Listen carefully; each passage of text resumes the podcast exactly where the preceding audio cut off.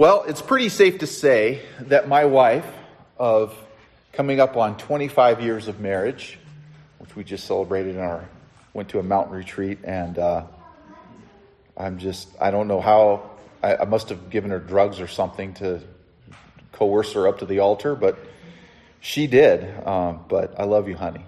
And uh, 25 years, it's amazing. I think marriages should be celebrated, especially in this culture. But anyway, it's pretty safe to say that my wife Tara has a green thumb. And that appendage was inherited from my mother in law, Louise, and who I think has two green thumbs. She could be in the middle of Walmart and overhear a conversation about how someone needs to weed eat their garden. Louise would literally walk over and say something to the effect of, Where do you live? I'll run over there and get started right away. Now, one of the most dangerous places for my wife to be is Home Depot.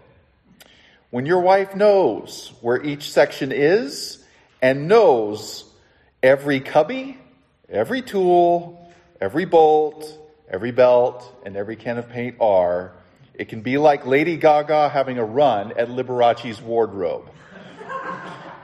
With the 13 acres we just bought out in Egypt, South Carolina, and as we were perusing Home Depot, we briefly discussed the idea of having a tiller out at the property.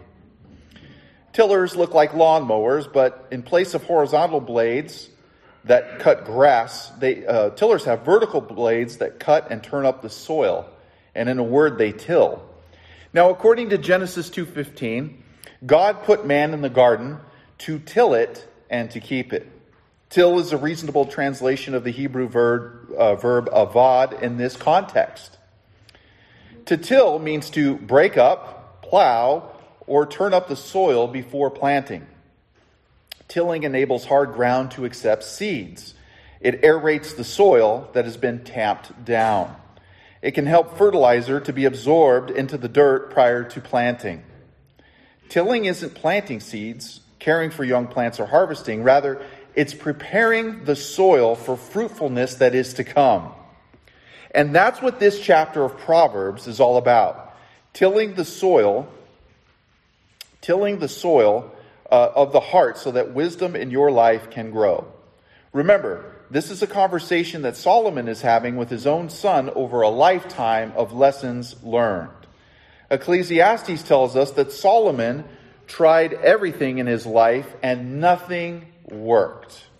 He tried wealth, materialism, knowledge, sex, power, fame, notoriety, and nothing satisfied him. Nothing filled his heart with satisfaction and fulfillment.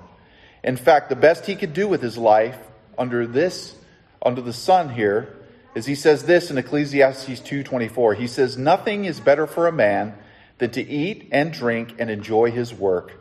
I have also seen that this is from the hand of God. The best we can do here is simply enjoy what we do and enjoy the food that God has given us. I mean, come on, people.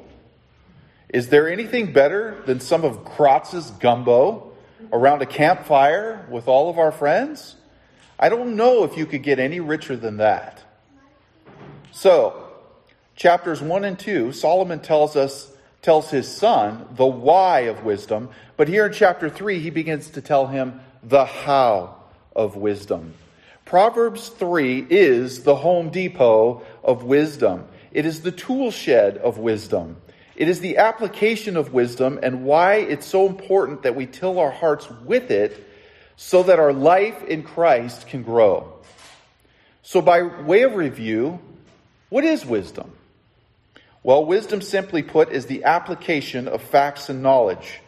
Knowing is not enough. It's just, uh, it's what you do with what you know that counts. That's wisdom. Knowledge isn't just saying something, but wisdom is actually having something to say. Knowledge is knowing stuff. Wisdom is doing the stuff with which you know. Wisdom is also not an idea, it's not a concept or a pithy Zen statement. Wisdom is actually, get this, a person. It's the person of Jesus Christ. So if you want to be wise, you can't learn it just by reading books or observing your natural surroundings. It starts with a healthy respect and fear of God. Proverbs 1 7 says that wisdom starts there. You can't get it any other way. If you truly want to be wise and successful, God's version of success, then you have to do it by fearing God. We end up getting a bee in our bonnet, a good idea in our heads, and we begin to pursue it according to the world's ways and methods. It'll never work. In fact, the Bible says in 1 Corinthians 125, "For the foolishness of God is wiser than man's wisdom, and the weakness of God is stronger than man's strength." If you want to know what wisdom is, then you get to know Jesus in a personal, intimate way. That is true wisdom. And you simply ask Him by faith through His finished work on the cross for you. For it says in 1 Corinthians 1 30 and 31, but of Him you are in Christ Jesus, who became for us wisdom from God. Did you catch that? Christ became wisdom from God for us. That's wisdom. He is wisdom. He is understanding. He embodies the fullness of wisdom. He doesn't just give wisdom, He is wisdom.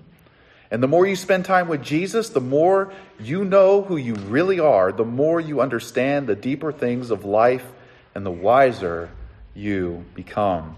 So, my assignment this morning, per that background, is to exposit these two verses. Now, look, at, look with me at verse 3 of Proverbs chapter 3.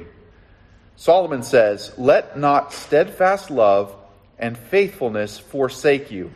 Bind them around your neck, write them on the tablet of your heart. Excuse me. The word used here for steadfast love, or some Bibles translate as mercy, the word here in Hebrew is the word hesed. Hesed is used in the Old Testament to define God's covenant love for his people. The Hebrew word for faithfulness is emet. And no, I'm not talking about the former running back for the Dallas Cowboys. This word emet means, is used to describe God's dependability his reliability in his care for his people. So here, Solomon commands his son to not let steadfast love and faithfulness forsake him. What does he mean by that? Well, the word forsaken can mean to loosen or to leave behind or to abandon. In other words, these are qualities that are already attached to him, to his son. The only way they depart is if his son abandons them. So what is Solomon really saying here? Is he saying that these that these are qualities that he must constantly perform? I don't think he's saying that at all.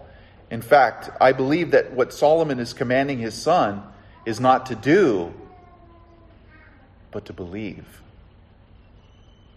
To believe in God's love and his faithfulness for him based on what God has done and promised. Son, don't abandon or leave behind what God has promised you. Hold on to them tightly. Don't let them loosen even a little bit. For when you do, you'll find success in the Lord and with man. So it is with us, brothers and sisters. Jesus never tells us what to do before he first tells us what to believe.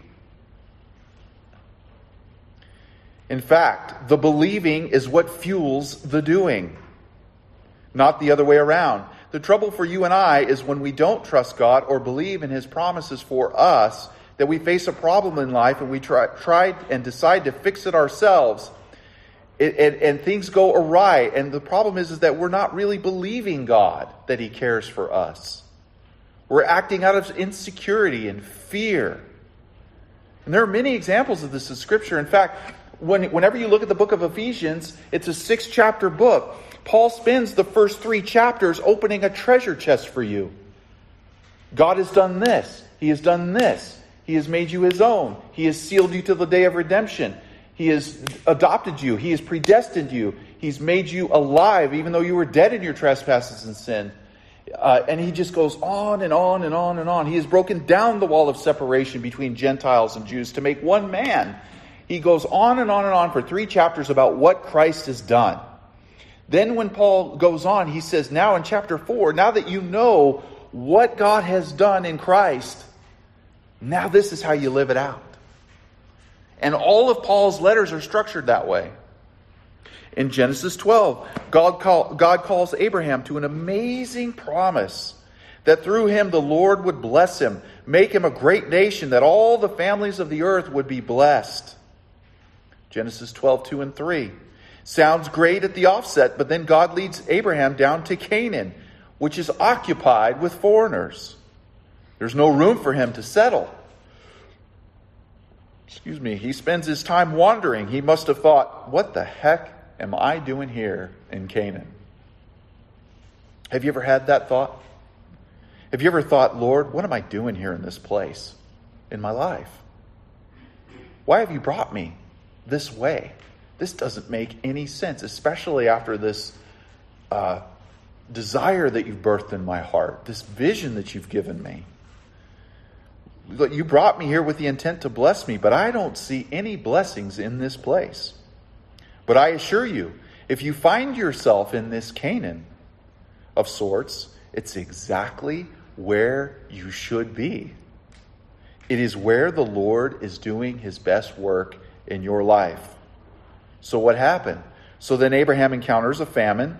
He gets a little nervous. So instead of praying and consulting with the Lord, he takes matters into his own hands and he goes down to Egypt with his wife Sarah in hopes of eking out a living. The Lord never told him to leave Canaan when times got tough. The Lord made a promise to him. So Abraham had a choice to make either trust God or trust himself. Abraham chose the latter. He gets to Egypt and immediately hatches a plan out of fear and insecurity for his life and asks Sarah to lie to Pharaoh and say that she is his sister. In other words, it's a technicality. Well, this didn't go over well. And I have to give props to Sarah in this story because she submits to Abraham despite his stupidity and she shows great faith that the Lord would protect her.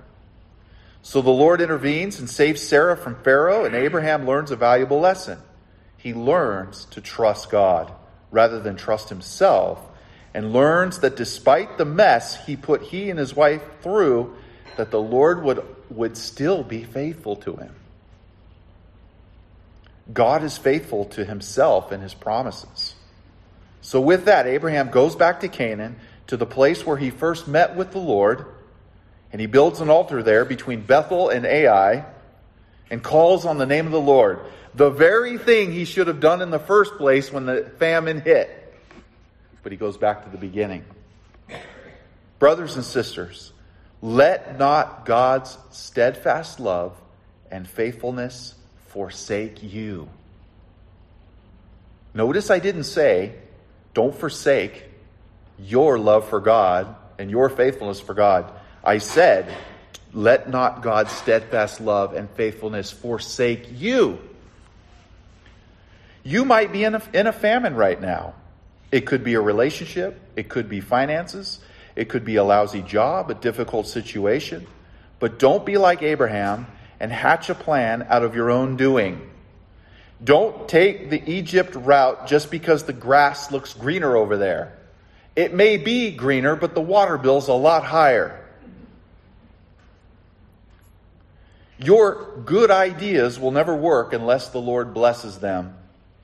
Wait on the Lord and trust his faithfulness and promises, and he will deliver you. In fact, my dad said something to me years ago that I've always held on to. He said, Son, the only thing worse than waiting on the Lord is wishing you had.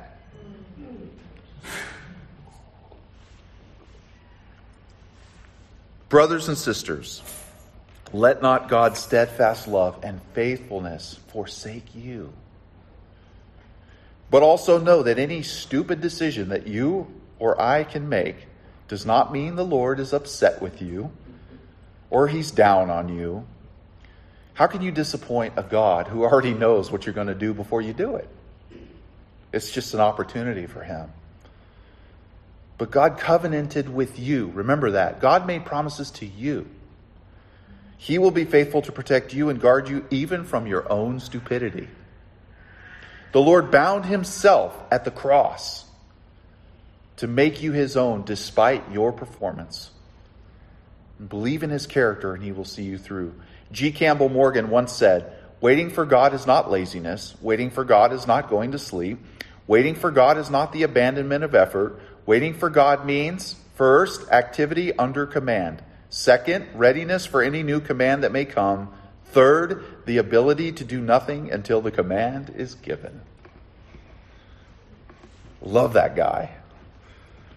Now, on the flip side, we read in Matthew chapter 4 that after the inauguration of Jesus' ministry, the Spirit leads Jesus not to Jerusalem, not to Galilee, not to the biggest synagogue in the area. No, the Holy Spirit leads Jesus to the wilderness to be tested for 40 days and 40 nights with no food. Why? So that Jesus could identify with you and with me. So at the end of the 40 days, when he was at his weakest point, the devil begins three attacks on him. The devil tried to manipulate him into taking matters into his own hands rather than trusting God the Father to take care of him. The devil tried to get Jesus to meet his own needs by his own power by telling him, hey, if you are who you say you are, then I dare you to turn these stones into some Krispy Kreme donuts right now.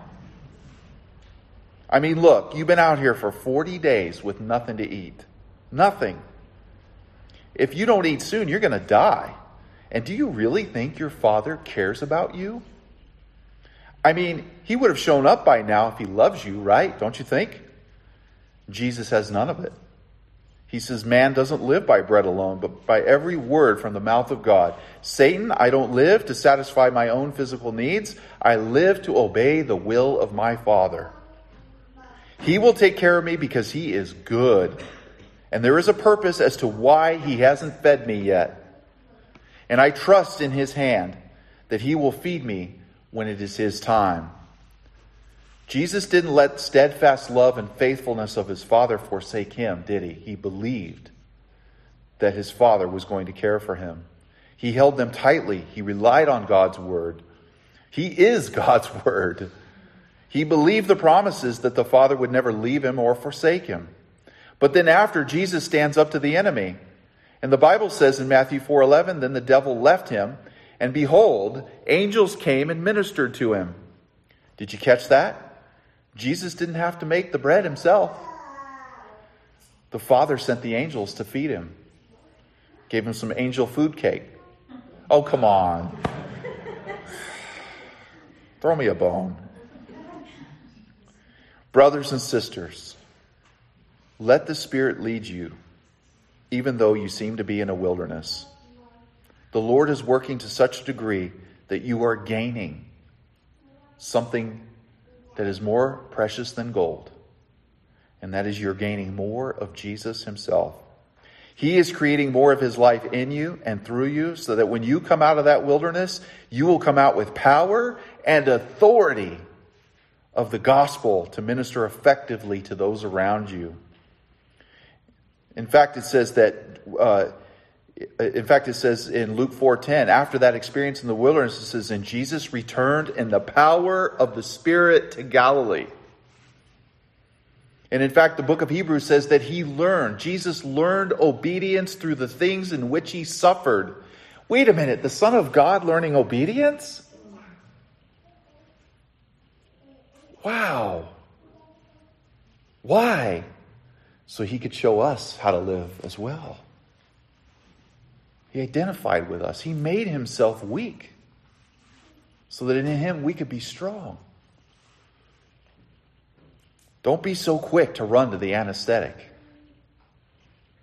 Let him have his way. Let him have his way. And then Solomon says, bind them around your neck. So, what does Solomon mean when he says, bind them around your neck? Obviously, he's speaking in, in, in, in an analogy here. Love, mercy, justice, and truth are to become a part of us, ingrained in our being. It is believing the gospel, believing who we are in Christ, that fuels and propels these virtues within us. These virtues should manifest in our outward behavior for all to see as an adornment around us similar to how jewelry is worn. We are to bind them around our necks to such a degree that we are on display for all the world around us to see who Jesus is and what he has done in us. So, what does this adornment look like? Let me illustrate this point through Scripture. Please keep your finger here in Proverbs 3 and turn in your Bibles to 2 Peter chapter 1. 2 Peter chapter 1.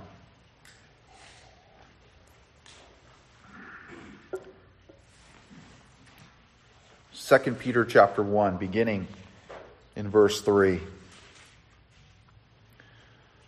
Peter says here, His divine power has granted to us all things that pertain to life and godliness through the knowledge of Him who called us to His own glory and excellence Verse 4 By which he has granted to us his very precious and very great promises, so that through them you may become partakers of the divine nature, having escaped from the corruption that is in the world because of sinful desire.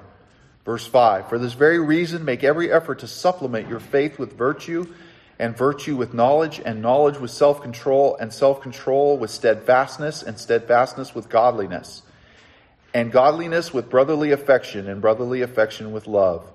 For if these qualities are yours and are increasing, they keep you from being ineffective or unfruitful in the knowledge of our Lord Jesus Christ.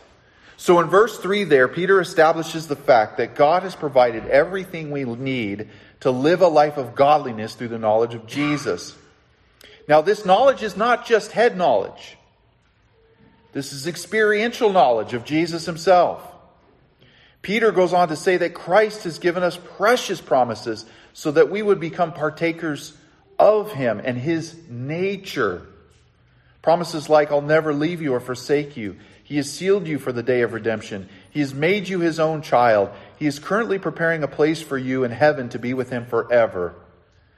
He is with you now, ordering the affairs of your life for a good end. And then Peter gives a list of things that should be growing spiritually within us. Now, if you look at yourself in this list, you'll see some of these things should be growing in your life, in my life. And in verse 5, Peter says to make every effort to grow in virtue.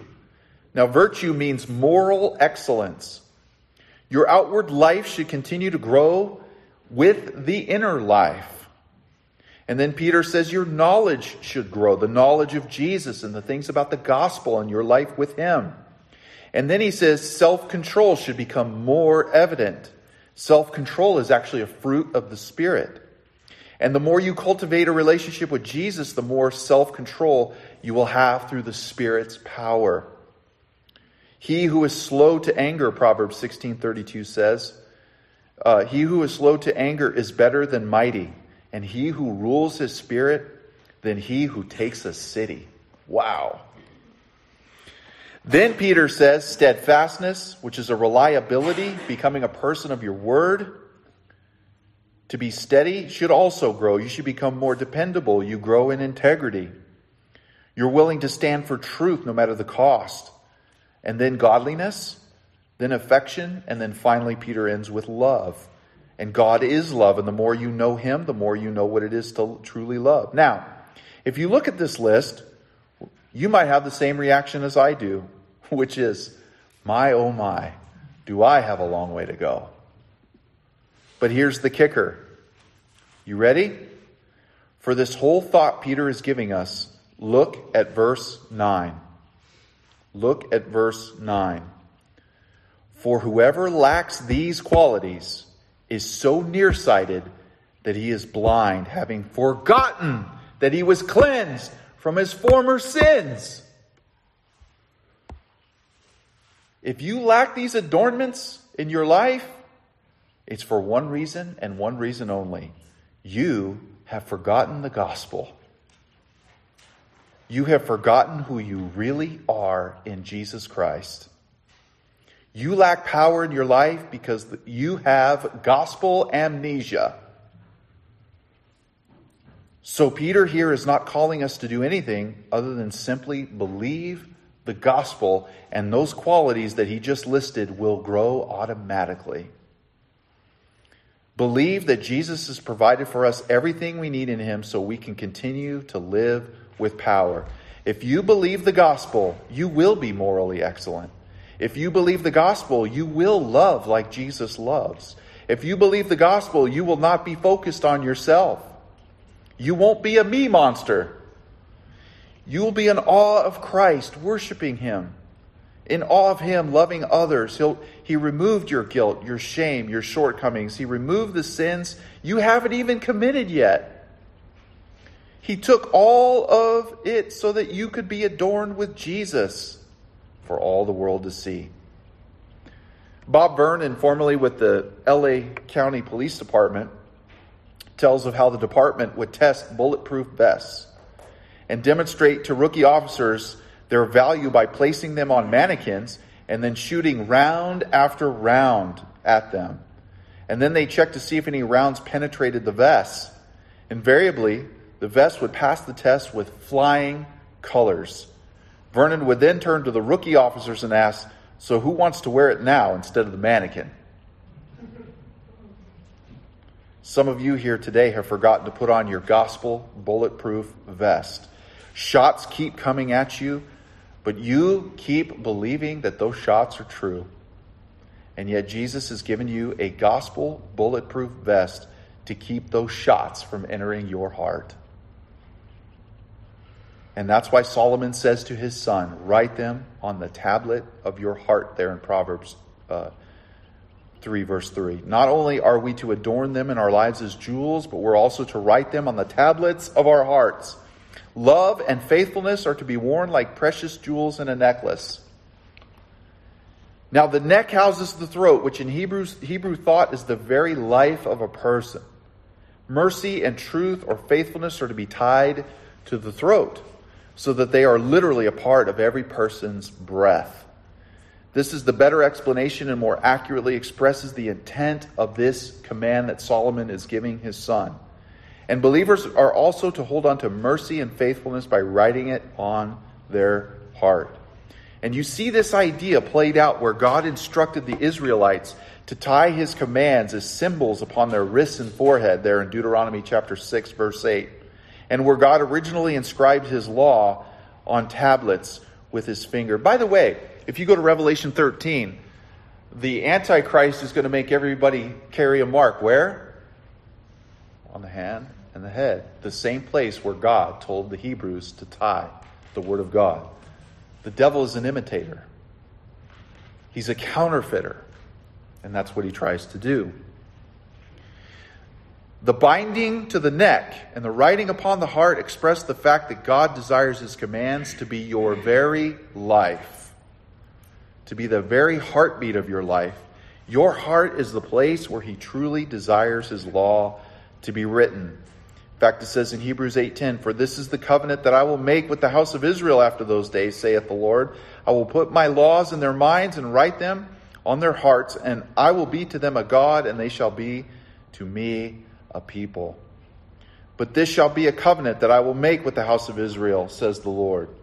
I will put my law in their inward parts and write it on their hearts. Jeremiah 31, 33. The only way to have God's command written on your heart is to read and to study God's word. God's word is life to you. It is your very heartbeat. It is the one book in the world whereby the Spirit of God will speak to you and lead you to life. And the more you get into the Word of God, the more the Word of God will get into you. And I'm really glad that the ladies are having an inductive Bible study, and I think the men should too. we'll, we'll talk about that as elders.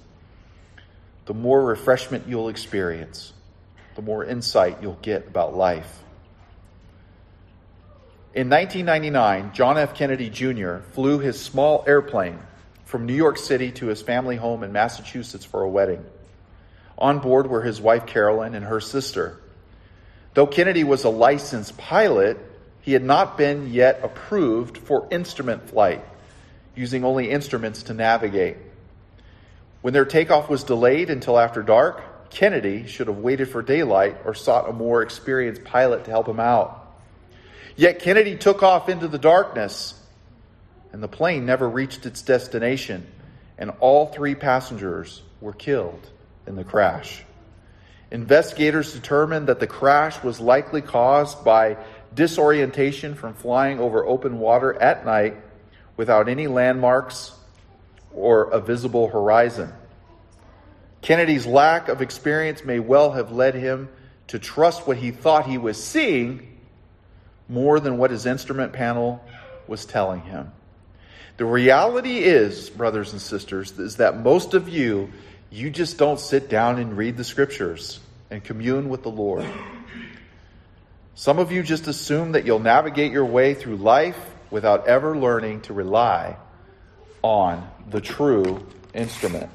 The true instrument. I can't underestimate how important this is. The Holy Scriptures. You can't rely on yourself and your feelings. Your feelings are there to be managed by God. Feelings are a good thing. They were given to us by God, but we don't navigate through life by them. When was the last time you just sat and read or even studied? 2 Timothy 2:15 says, "Study to show thyself approved unto God, a workman that need not be ashamed, rightly dividing the word of truth." You don't sit down and listen to the Lord's voice. If you don't sit down and listen to the Lord's voice, how do you expect to understand or walk through your day to day life, especially in this time we live. But yet, He's given us these promises where we can thrive. Brothers and sisters, please, if you don't hear anything that I'm saying in this sermon, hear this read and study the Bible. God will reward you for it. Now, I want to get a little practical before I close here. But what are, what are some ways that you can make your Bible reading more enjoyable? Well, first, come before the Lord humbly and quiet your heart before Him. Remove distractions and get in a quiet place where you can hear Him. Shut the door. Second, pray and ask the Holy Spirit to fill you and speak to you. Ask the Spirit to search your heart for anything that may be hindering your prayers. Confess your sins before the Lord, knowing that He is loving and kind. And He'll clear the, the brush and the weeds out of the way. Third, when you read the scriptures, put yourself in the story. Don't make yourself the center of the story. That's where Jesus belongs. But put yourself in it and apply those verses to your life. A simple example would be to take the story of Peter walking on the water there in Matthew 14. You and I are Peter in the story. God calls us to come to him in a storm. We step out in faith and we start, start walking toward Jesus in the midst of a storm in our lives. All of a sudden, we, we, we look around and we see powerful winds and waves, which represent our circumstances. And we take our eyes off Jesus and our attention is turned to our circumstances rather than the one who is in complete control of our circumstances we all of a sudden begin to sink. And while we're about to drown in the raging sea of our problems, we cry out for Jesus to save us. And He does. And we don't deserve to be saved, but yet, because He's so gracious and kind and He loves us so, He grabs our hand and He pulls us out. And not only that, but He raises us up back next to Him. And we walk back to the boat under His power and authority where we experience safety and we experience valuable lessons that we need to just trust Him. So in verse 4 of Proverbs 3, Solomon says, So you will find favor and good success in the sight of God and man. So, what are the results of simply believing God's faithfulness? Well, Solomon tells us that we'll find favor and success with God and men. Being faithful and living God's command brings two great rewards. Favor and a good understanding, a name or a reputation for wisdom, both with God and with other people. And as believers, our lives consist of a vertical relationship with God and a horizontal relationship with others. Obeying God's commands makes us successful in both. Now, Joseph in Egypt uh, stands as the greatest Old Testament example of this. And I think that it's worth noting that Joseph didn't have it easy. God was directing his life every step of the way to bring about his glory and Israel's blessing. Joseph was faithful. He continued to believe and act on what God had promised him in that dream. And as a result, whether Joseph was in Potiphar's house, whether he was in prison for a falsely accused crime, whether he was in Pharaoh's court or managing a nation through famine, Joseph simply continued to believe the Lord and act on that. So too with you, brothers and sisters. Things may not be going as you had planned. In fact, they may have gone the opposite route. But continue to believe the Lord and act on his promises, and you will find favor, yes, with God and with man. And yes, the Lord Jesus may lead you to uncomfortable places, but only that you'll rely on him so that you'll rely on him and not trust completely in your own uh, wherewithal. Continue to believe and act, and you'll be, be rewarded. So, what can we conclude with all of this? Our Lord and Savior didn't just let steadfast love and faithfulness forsake him, He wore it with humility. He didn't just practice those things, but He is those things, and He became wisdom for us because we are neither loving, nor faithful, nor wise. We are fools. We are just the opposite and yet with his great love toward us, his enemies. He not only became wisdom from God when he hung on a tree for you and me, he, can, he is continually watching over and caring to bring you to a good end. You see, Jesus, through his life and death, found good success with the Father and imputed that to you and me as a gift, so that the Father, through Christ, sees you as loving and faithful. That is amazing. And that is true wisdom from God. Jesus was devoted to you so that you can not only be wise, but also experience Him. And He will carry you with delight because He is faithful to Himself. What an amazing God we serve. Let's pray.